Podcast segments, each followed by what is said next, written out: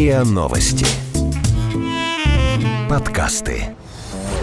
Вирусы продолжают развиваться. Мы слабится мы. Мы. Все. Все. Мы. Мы. Все. Умрем.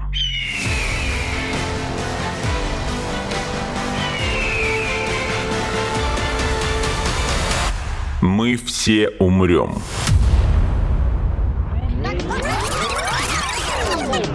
Но это не точно. Здравствуйте. Это подкаст «Мы все умрем, но это не точно», где мы с научной точки зрения разбираем, что готовит Земле и людям обозримое будущее. Меня зовут Игорь Кривицкий, со мной на связи мой коллега и соведущий Артем Буфтяк. И восстали башиды из пепла ядерного огня и решили уничтожить человечество. Ха. А разбирать тему, которую я назову чуть попозже, с нами будет Андрей Вашенцев, эксперт по дополненной виртуальной реальности, эксперт фонда Сколково, основатель конференции Миксар или Миксер. Ударение можно поставить как угодно. Андрей, здравствуй. Да, всем привет, господа и слушатели. Судя по всему, будет интересно. Я тоже на это надеюсь. Собственно, перестаем тянуть машину за восстание. А то, что голосом Володарского попробовал обозначить Артем, тема на этот и на следующий, надеюсь, эпизод, которая, на самом деле, не буду лукавить, волнует меня и, надеюсь, Артема в том числе... Спать спокойно не можем, тут так волнует. В том числе из профессионального долга, потому что ну, мы кроме подкастов выпускаем еще и приложения в виртуальной и дополненной реальности. И вот как-то последние несколько недель, на самом деле, у нас были фоном заняты размышлениями о том, как будет э, выглядеть мир, в котором будет повсеместно внедрена виртуальная и дополненная реальность, когда она станет обыденностью, когда люди будут пользоваться и на каждом шагу, или даже не на шагу, а просто на каждом стуле, сидячи у себя дома, в офисе, или будут ли они вообще ходить в офис, когда у них будет такой прекрасный VR, когда они все будут сидеть в шлемах и работать в шлемах или в очках. Да. Превратимся ли мы в овощей, Игорь хочет спросить. да? Это во втором выпуске. Ну, то есть... Да, сейчас мы рассказываем о безграничных возможностях, которые перед людьми открывает виртуальные технологии. Ну, мне хотелось бы, да, начать все-таки с меда, а как бы ложечку, э, фу, ложечку дегтя. я с удовольствием. Я посмотрел, сколько вбухивается денег в разные отрасли с точки зрения финансирования разработок э, виртуальной реальности и дополненной реальности. Где, в И, мире или если в честно, в мире, в мире. Там такие цифры, ребята. Например? Там, ну, там миллионы долларов ежегодно. Они существенно меньше, чем по всем другим отраслям, я считаю. Поэтому это, конечно, красиво. Ну, это же но- связано с тем, что отрасль очень молодая. Как и все отрасли, которые много закиданы деньгами, они все молодые настолько, насколько закиданы деньгами. Ага. Сейчас крикнешь искусственный интеллект, набежит э, много инвесторов и закидает тебе баблом. Казалось. Искусственный интеллект.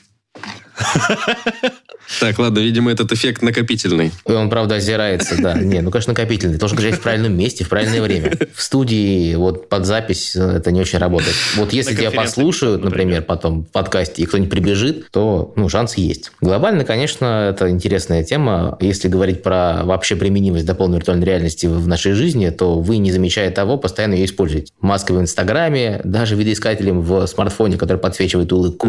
Это все технологичная история, в общем-то, которая формально может быть названа дополненной реальностью. И степень погружения напрямую зависит от того, насколько мы это хотим. То есть фоточки трехмерные в фейсбучике, панорамные видосики, это все в целом просто не так выглядит, как мне того бы хотелось, и многим того бы хотелось. И не так, как писали фантасты, что мы сидим в специальных VR костюмах, которые полностью обеспечивают нашу жизнедеятельность, в VR шлеме, и сутками напролет рубим каких-нибудь монстров в виртуальном доме. Но реальность-то изменилась уже давно. Просто она не такая красивая и не такая футуристичная, как вы ее себе сейчас обрисовали. Пока что. Без восстания машины и всего остального. В другом эпизоде давно, но обсуждали, что на самом деле будущее наступает постепенно, поэтому то будущее, о котором мы говорим, мы не замечаем то, как оно приходит. Но те примеры дополненной реальности, которые ты привел, Андрей, это такое вот, ну, коммуникационно-развлекательное, что ли. А между тем, когда вот эта встроенная в Google и Яндекс переводчик функция, например, когда ты можешь навести камеру на фотографию, и тебя прямо сходу, э, не на фотографию, а на какой-то текст, и тебя прям сходу на экран переведут этот текст, это же тоже как раз пример дополненной реальности. Конечно. То есть я к тому, что она может быть Конечно. А функциональной. когда, когда настал момент, когда ты это увидел? Когда ты увидел это в первый раз? Я, ох, ну несколько лет Вот. И назад. сейчас для тебя это не кажется Не инновацией. скажу, потому что я не помню. Ты, конечно, приводишь как пример, но для тебя это обыденная функция. Для меня уже нет. Ты ее несколько лет используешь, нормально. Я к тому, что вот именно, многие этим уже давно пользуются, для многих это обыденность, но я не уверен, что многие задумываются о том, что это и есть дополненная. Вот именно об этом я и сказал. Это все вокруг нас существует на повседневной основе и никого не смущает. По факту дополненная виртуальная реальность – это не какая-то магия. Это новые э, технологии, технологический формат э, добавления иммерсивности. Как качество картинки в компьютерных играх, которые меняются из года в год. Угу. То есть у тебя просто больше инструментов, больше возможностей погружать людей в более иммерсивный опыт. И все. Ну, то есть, если раньше мы смотрели на картинку в Думе, которая состояла там из 320 на 240 пикселей, и думали, офигеть, трехмерная игра крутая. Сейчас это кажется смешным. Хотя она была Она была вообще... Она была идеальной.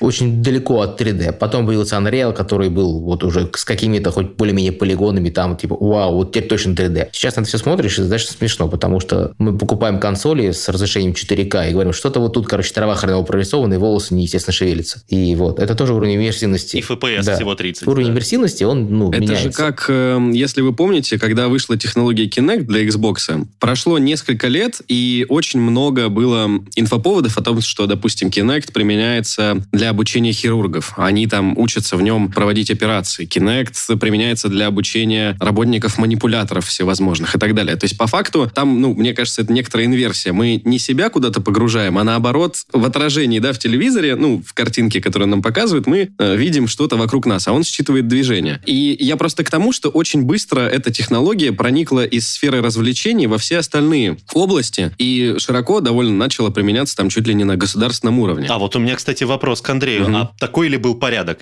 Потому что у меня ощущение, что наоборот. Конечно, я расскажу сейчас. Мгм. Не совсем. Смотрите, магия в чем? Так получилось, что во время запуска Kinect я работал в Microsoft. И был, в общем-то, близок к тому, что происходило в момент запуска и с тем, как э, разработчики так или иначе начали использовать технологии. Прикол в чем? Вот то, о чем сейчас сказал э, Артем, это Мгм. концепция использования средства ввода. Это вот, не повышение иммерсивности. Сейчас условный Kinect, камера, которая трекает пространство, встроена в каждый смартфон, потому что просто это научились делать по 2D-картинке. То есть прелесть Kinect была в том, что там использовались красивые, качественные глубинные сенсоры от э, компании PrimeSense, израильского стартапа, который сейчас куплен Apple, является частью Face ID, которой все пользуются ежедневно. И тоже никто не думает, что это вчерашний Kinect. Это технология, которая позволяет трекать тебя в пространстве.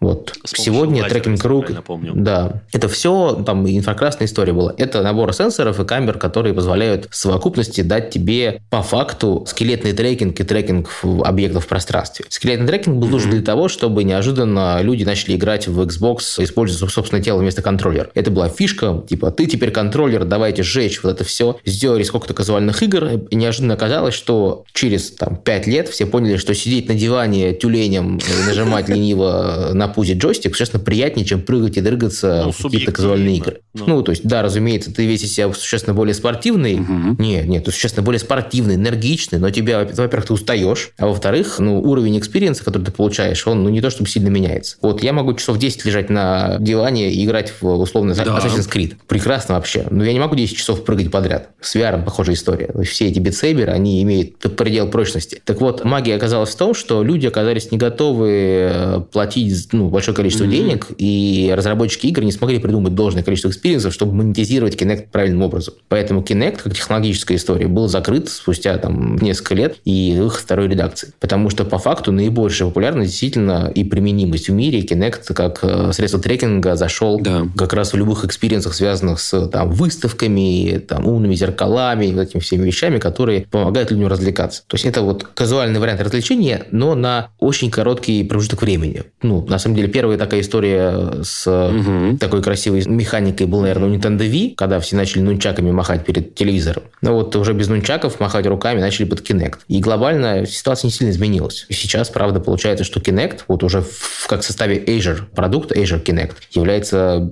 бизнесовым инструментом для трекинга в пространстве и продается как бизнесовый инструмент э, в США, в основном там в Европе, не для развлекательного контента. Вот у меня в шкафу валяется Kinect второй серии, и под него даже нет нормального контента, я его не подключаю уже лет пять. Но это как раз, это трекинг. В момент, когда у тебя был первый Kinect, у тебя не было устройства, которое позволило бы иммерсивно с этим контентом работать. Сегодня такие Kinect встроены в любой шлем виртуальной реальности. Они трекают пространство, они позволяют тебе на основе этих данных там, видеть свои руки в виртуальной реальности. Это тоже отдельная магия. Мы все умрем.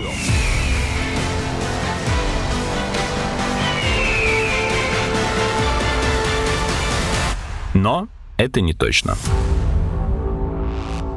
Но это как раз э, ближе к новинкам технологическим, потому что вот трекать свои руки без контроллера в них, это было уникальным торговым предложением Oculus Quest, если я правильно помню, из последних. Стало. Стало. Через полгода после, там, или через год после появления этой функции в Microsoft HoloLens 2. Mm, ну есть... и по факту в HoloLens 1. То есть первое, что сделали ребята запуске HoloLens в Microsoft, они добавили сенсоры и камеры в устройство смешанной реальности для того, чтобы дать возможность управления им без рук. Ну, то есть без контроллеров, руками. Или потому что Oculus Quest это более пользовательская история, чем HoloLens. Конечно, конечно. Это менее профессиональная история, и теперь все могут увидеть свои руки в виртуальной реальности. Там проблема просто в том, зачем. Без обратной тактильной связи от того, что нажимаешь на виртуальную кнопку, это не так удобно, как кажется. Но тем не менее, где-то же это используется, кроме... Ну вот, ладно, да, мы уже, попро... мы уже упомянули как раз, вот Артем упомянул образование и повышение квалификации, когда сказал про хирурга. У меня, у меня идея была простая, на самом деле. Я, чтобы закрыть тему с Kinect, просто скажу, что про иммерсивность не совсем согласен. Э, были игры, в которых ты в какой-то момент забывался, что ты бежишь перед телевизором, но э, так как тебе эту картинку показывали, как будто твой персонаж бежит в игре, у тебя срабатывала психологическая вот эта взаимосвязь между тем, что ты делаешь в реальном мире, и тем, что делает персонаж в игре. Поэтому я даже сам это испытывал, это добавляло какой-то уровень погружения, просто через какое-то время. Но мысль была в том, что это решение, да, технологическое, там, пусть оно не новое, но его быстро начали, нашли ему применение в смежных областях. И вот по поводу VR меня больше всего интересует как раз-таки применение в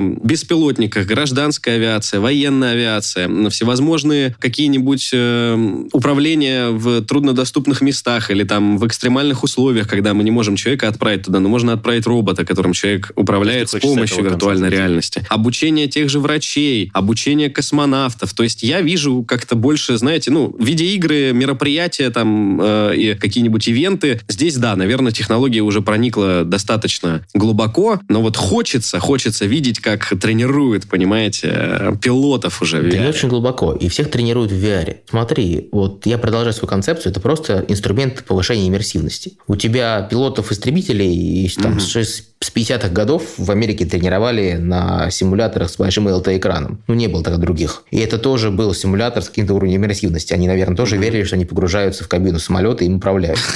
А сейчас всех э, прокачивают на огромных тренажерных симуляторах Airbus и Boeing, которые занимают там, ну, сколько они занимают? Кубических метров 20, наверное, огромные кабины, в которые садятся люди, перед ними большое количество ЖК-экранов, реальный тумблер, они тоже погружаются. И это все без виртуальной дополненной реальности. Это ничего не трекается. Мы подобные посещали, когда работали над э, проектом виртуальной реальности, когда реконструировали полеты падения самолетов в кукурузном поле год назад под аэропортом Жуковский. Ну, Ровно вот в таком идея в том, что ты можешь погрузиться в этот, э, ну, это не состояние потока в полной мере, а ты можешь погрузиться вот в этот иммерсивный э, сценарий и поверить в его реальность, если твой мозг готов принять тот факт, что эта картинка там, ну, настоящая. Это работает с Думом 20-30 лет назад. Это работает и сегодня с виртуальной реальностью. Просто чем лучше лучшие инструменты на сегодня, которые существуют на рынке, тем легче тебя в это состояние погрузить. Вот и все. То есть... Э, Потому что ты задействуешь не только визуал и воображение, но и... Угу. Ну, ты задействуешь моторику, то есть у тебя запоминает да. не только голова, но и все тело. Эффект похожий, поэтому тут как раз э, ты абсолютно правильно говоришь, это просто инструмент иммерсивности, и его используют все. Его используют и при обучении пилотов, и космонавты тренируются в шлемах виртуальной реальности. Все симуляции существуют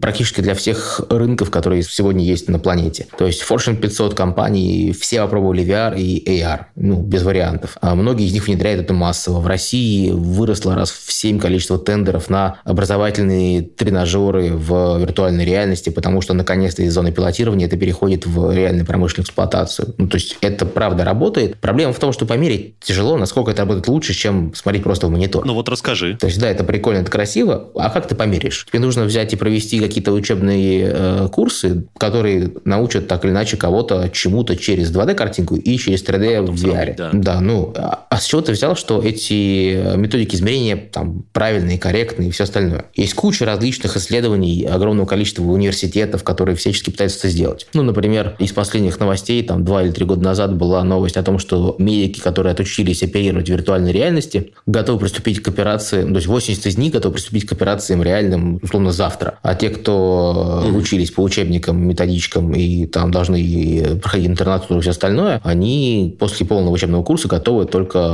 там, на 20%. То есть 20% из них готовы реально оперировать. Это красивые цифры, красивые. Ими можно хвастаться и рассказывать везде. Насколько это применимо к отрасли шаг вправо, шаг влево? Ну, то есть вот для каждого конкретного случая инструмента и подхода и профессии будут свои цифры, свои показатели. Где-то работает хотя бы тот факт, что в шлеме виртуальной реальности вид смартфонов, в который ты постоянно отвлекаешься. Вот.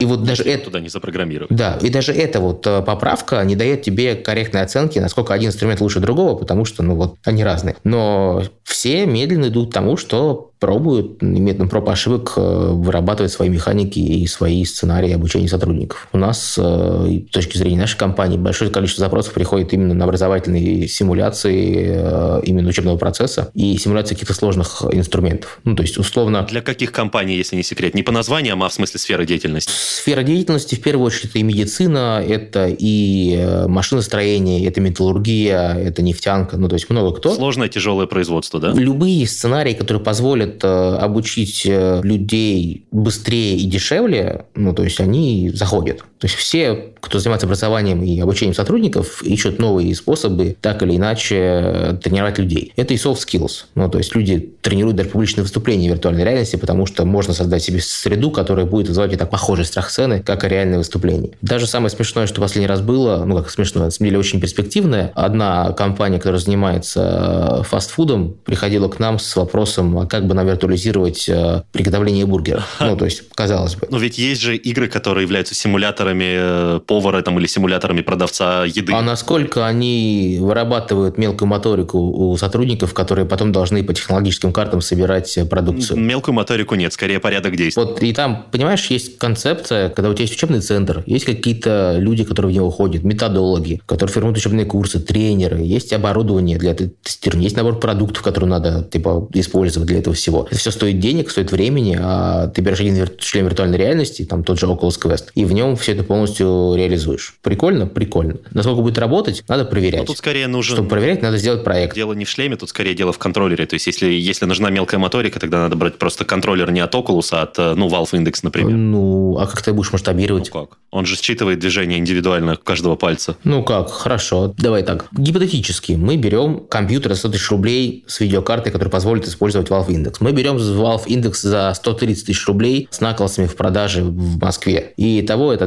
230 тысяч рублей, чтобы собрать сетап для сотрудника, зарплата которого составляет 30 тысяч рублей в месяц, который он, наверное, может быть, когда-то купит. Не один же сотрудник пройдет через такой setup. Через него можно будет пропустить всех сотрудников, которые... В теории, да. Ну, тогда это будет учебный центр, и они будут также в него ходить. И чем это заменяет реальную практику на реальном оборудовании, потому что я практически уверен, что условный гриль стоит тех же денег, на котором можно реально практиковаться. А плюс еще надо разработать опыт, это софт, это человек-часы разработки. Ну, то есть эта математика складывается всегда, когда ты можешь подобрать компоненты таким образом, что это будет экономически эффективно. Иначе никто этот проект покупать не будет, ну или будет, но потом очень сильно расстроится. И больше никогда не будет ничего покупать.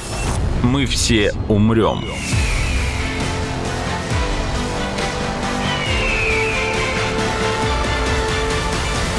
Но это не точно. По поводу стоимости отличный аргумент. Тогда можно ли предполагать развитие AR-технологий, когда у человека будет один девайс, который он покупает для какой-то определенной активности? Мол, я хочу тренироваться с грилем, да? А он, в принципе, пользуется ежедневно этим девайсом, как, допустим, вот очками от Google. А, но при этом огромное количество компаний Все будет так. пилить софт для разных видов активности. Тот же самый гриль. Условно говоря, ты физически тренируешься, а у тебя на, получается, проецируется на очки советы какие-то, или, может быть, рецепты, может быть, какой-то виртуальный повар будет как Нет, будто бы стоять так. рядом, да, в э, дополненной реальности, и тебя, не знаю, заинтересовывать как-то, контролировать процесс, ну там. Вот такое проникновение технологий, раз уж мы говорим, что на шлеме тренироваться тяжело, окей, просто сейчас 70, я читал 75 на 25, то есть три четверти рынка это VR а не AR. И такое чувство, что AR в первые годы, когда им все побаловались как раз-таки масками а в Инстаграме и так далее, ну, как-то все остыли к этой технологии, хотя мне кажется, она намного более перспективна, просто потому что намного большее количество устройств ее поддерживает. Все так. А с чего ты взял, что этот рынок именно так строится? По всем аналитическим отчетам рынок до полной реальности совокупно больше в разы, чем виртуальный. Слушайте, значит... Ну, то есть, если смотреть американские статистику. Ладно, давай вот статистика. Я могу тебе привести 10 аргументов в пользу AR и 20 в пользу VR, и, в общем-то, манипулируя мнением, выберу и правильно специально то, что нужно. Я занимаюсь этим постоянно, но не потому, что как бы конкретная задача требует конкретного решения. Вот ты представил себя в мире через 10 лет. Откатись назад на 15, Так. а, когда у тебя не было смартфона. Даже без Мгм. фронталки. Вот не было смартфона, не было тач-экрана, у тебя были Паспорта кнопочные не было. телефоны. Никакая корпорация никогда не думала писать и создавать э, LOB-приложения для мобильных платформ. Не было людей ни планшетов на, на производстве. Ну, Line of Business. LOB – это Line of Business приложение для Мгм. корпоративного использования. Например, там планшет, который выходит, там, не знаю, пилот, например. Вот у них раньше был планшет пилота, Талмуд из там 100-страничной документации. Теперь это на, на планшетах в виде Surface там, или iPad используется. То есть, как только технология там, с появлением айфона, с появлением iPad превратилась в массовую, это дало новый экран и новый формат потребления контента, который теперь можно использовать повсеместно. Как только тот же Oculus Quest займет свою нишу в качестве домашнего аксессуара виртуальной реальности у всех, или завтра Apple выпустит очки до полной реальности, которые станут массовыми, и все их купят, потому что это Apple. Ну, то есть это станет новым форматом потребления контента. И раз это всех будет, ты просто понимаешь, что создавая э, experience ы для этого типа устройств, этого формата потребления, вообще может быть одно устройство, которое либо затемняется, оно сразу VR,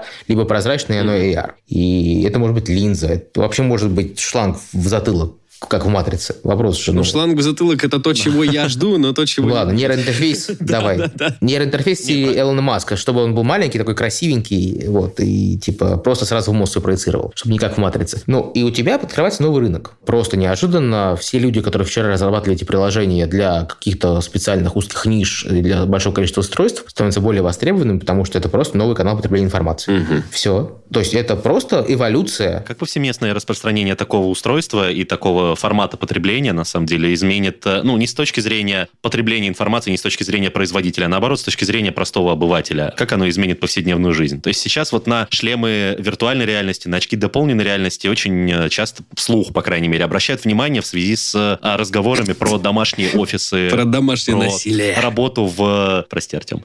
про работу в ситуации вот, ну, удаленки и пандемии. То есть, возможно ли будет перенести те повседневные функции, которые мы сейчас представляем себе в одном формате, как там поездка на работу, сидеть э, там задницы часы в офисе и поездка потом обратно, в полностью какое-то вот, Вот виртуальное, твоя мечта, дополненное, смешанное цифровое пространство, в общем. Ну, да, я не буду спорить, что я бы так хотел. Ну, ты знаешь, а это все доступно и возможно сейчас. Вопрос удобства этих инструментов, которые доступны. Ну, то есть ты можешь запускать с того же Oculus виртуальные рабочие столы своего Windows компьютера и работать, подключая Wi-Fi мышку и клавиатуру. Вопрос, насколько это удобно и зачем это надо, при наличии там ограничений по мощности и э, автономности устройства, например. Если мы говорим про большой компьютер, ну, то есть нафига тебе сидеть в шлеме перед компьютером, если ты можешь сидеть Перед монитором, да. у монитора перед тем же компьютером. Вот. Но давай я отвечу на твои вопросы там издалека. Ты сегодня можешь выполнять процентов 90 своей работы с мобильного телефона?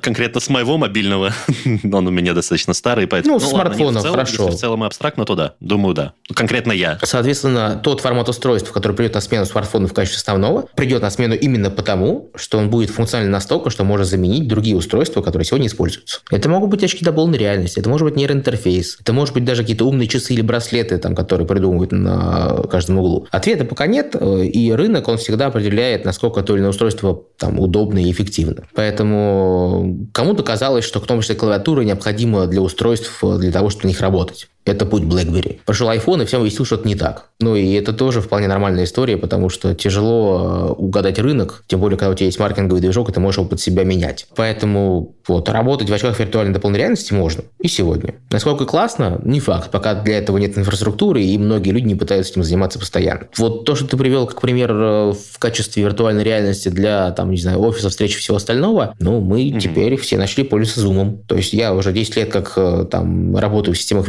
видеоконференц-связи, и для меня эти видеозвонки не являются чем-то магическим, потому что я когда-то занимался в Microsoft, э, в том числе и платформами объединенных коммуникаций, которые сейчас являются Skype for Business, ну, Teams нынче после большого количества эволюционных витков. Там пятое переименование продукта. Но тогда это было крайне эффективно и удобно. Артем уже упомянул управление тяжелой техникой, ты упомянул э, ну, какое-то обучение там тяжелому производству, сложному, высокотехнологичному там или, ну, просто, может быть, там опасному. У меня в голове есть, ну, визуализация визуализация того, как, э, например, архитекторы могли бы работать в виртуальной реальности значительно эффективнее. Для этого они должны учиться. Просто на бумаге или ну, в существующих компьютерных программах. Есть ли... Ну да, они в первую очередь архитекторами должны быть. Это понятно. С другой стороны, я себе представляю просто как, не знаю, помнишь ту девочку, которая Эллен Пейдж играла в фильме «Начало»? Игорь, в Майнкрафт любой человек архитектор, понимаешь? А в Майнкрафт очень ограниченный функционал, ну, относительно... Он широкий, я не спорю. Я бы больше но... сказал про другое. Например, концепция развития Луны, там, она не новая для космонавтики.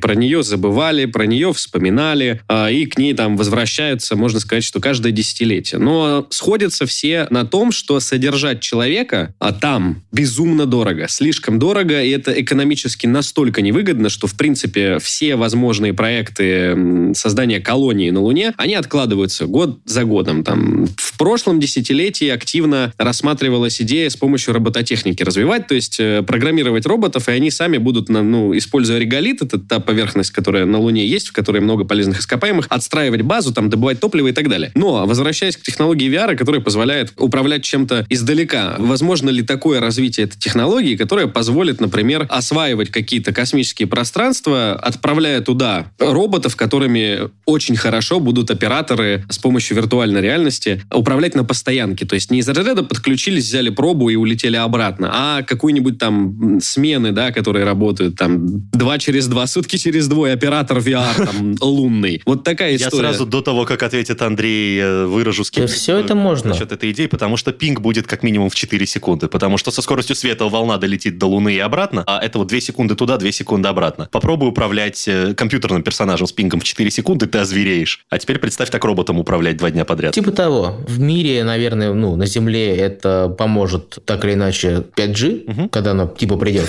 Все же его очень хотят. У всех есть свои прекрасные лаборатории имени 5G. И евангелизация 5G, и 5G-акселератор, и вот это вот все, когда все ищут смысл в 5G. Вот, ну, управление роботом дистанционно, это рабочая схема. Сейчас в Японии роботов используют для того, чтобы там делать выкладку в магазинах в условиях пандемии. Прикольно, но тестировали. У меня на портале моем mixer.ru есть новости по этому поводу, можете зайти почитать. Мы вообще нормально там делаем подборку новостей. Возвращаясь к Луне. Ну, по факту, вы все играли в авиасимуляторы, в автосимуляторы. Нет никакой проблемы там мышкой и клавиатурой заставить робота из точки А в точку Б что-то принести, вот, взять, схватить и все остальное. Уровень погружения, ну, на мой взгляд, не то чтобы сильно нужен такой, чтобы в VR этим заниматься. Разумеется, какой-либо там более не знаю, сенситив истории, когда тебе нужно, не знаю, обследовать во время боевых действий какую-нибудь зону конфликта, да, конечно, да, тебе хочется обзора максимального, максимальной там четкости картинки и отдачи. Тут скорее, Но... по-моему, дело в скорости реакции, которая у человека... Ну, в том числе. И в гибкости принятия решений, в том числе. у человека выше, чем у машины. На прошлой неделе мы выпустили э, эпизод подкаста «Не верю», и нам э, президент Российской Федерации компьютерного спорта Дмитрий Смит рассказал, в числе прочего, про то, что есть такие, например, проекты обучения Э, людей управлению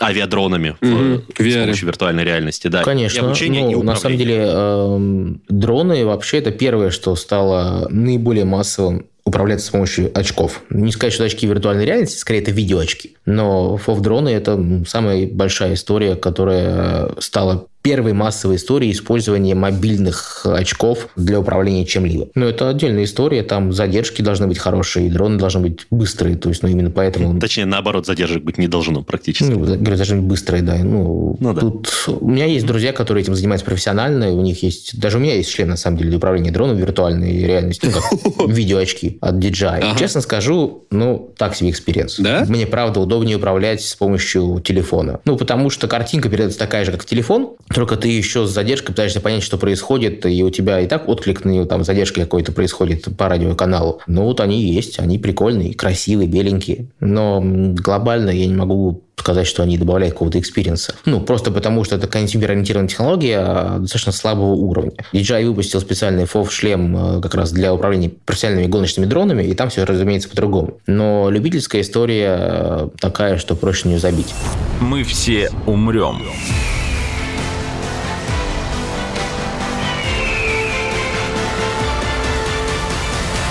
Но это не точно. Ну, то есть, если попытаться как-то подытожить, то это не какая-то цифровая панацея, которая полностью изменит нашу жизнь, это скорее просто новая технология, которая... Это инструмент иммерсивности. Это инструмент. То есть И все. нельзя. Он просто чуть-чуть глубже погружает тебя в контекст. Пять минут последних потратить, может быть, на то, как изменит, э, как может измениться общение от того, что повсеместно распространится виртуальная и дополненная реальность. То есть, например, VR-чат, который давно уже не новая история, но как бы вот перейдут ли в основном как бы Добавят ли эту технологию в Одноклассников, чтобы, так сказать, пенсионеры смогли созваниваться в VR-чате? Ну, ты утрируешь, но, в принципе, на самом деле, если так посмотреть, то да, наверное, ты прав. Давай на такой вопрос отвечать. Так его поставим. Вы смотрите на немножко в другом ракурсе, но я могу сказать, что да, изменит. Основная ставка, которую делает Facebook при развитии Oculus Quest как платформы, это новый вариант социальной сети виртуальной реальности Facebook Horizon. Мгм. Разумеется, платформы типа VR-чата и других, они были родоначальники по факту VR-чата в социальной сети в виртуальной реальности. Так. Такое количество сейчас платформ для работы и общения в виртуальной реальности за эту пандемию вышло, что просто заколебешься в них разбираться. М. Из них процентов 50 полный трэш,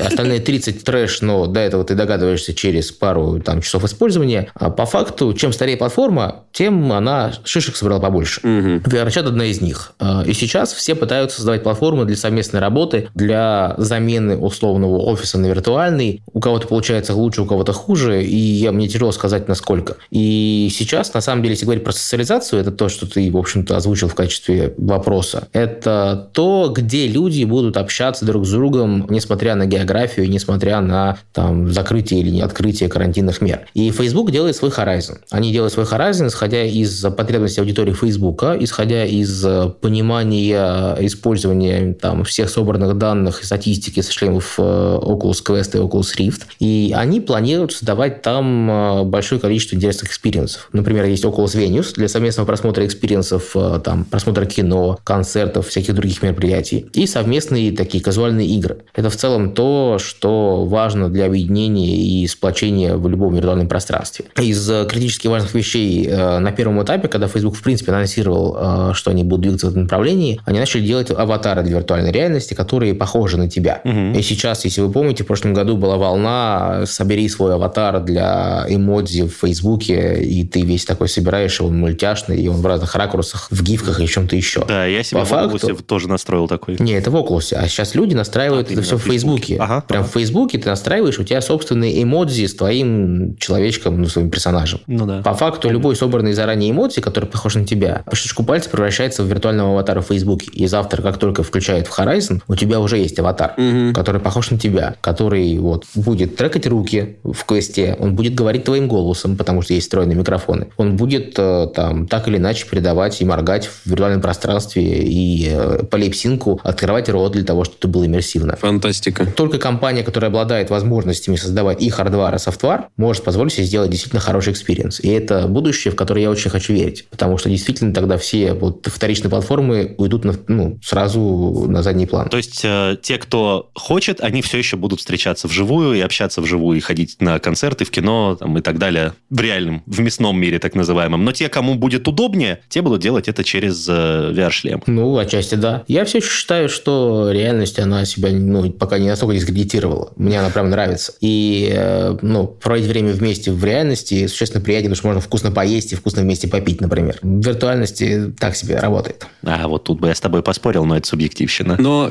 кстати, с аватарами это же можно будет сходить на виртуальное свидание в Тиндере, потому что аватар есть у тебя и у партнера, так сказать, Да-да-да. твоего. Да, с Дженнифер Лопес прям.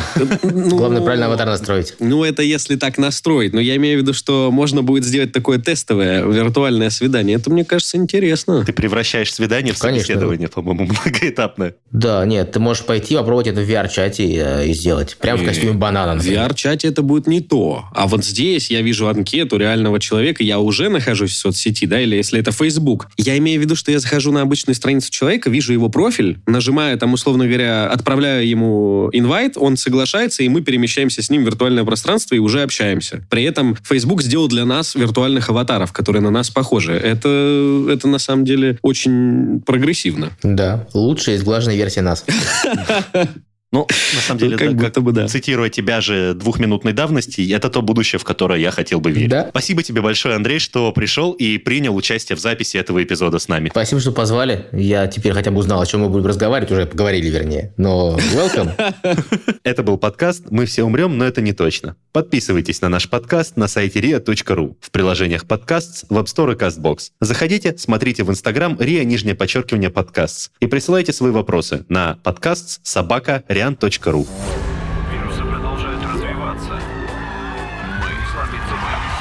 Все. Мы. Мы. Все. Все. Мы. Мы. Все. Умрем.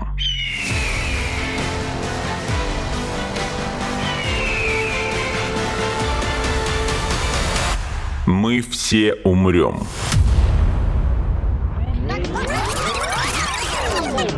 Но это не точно.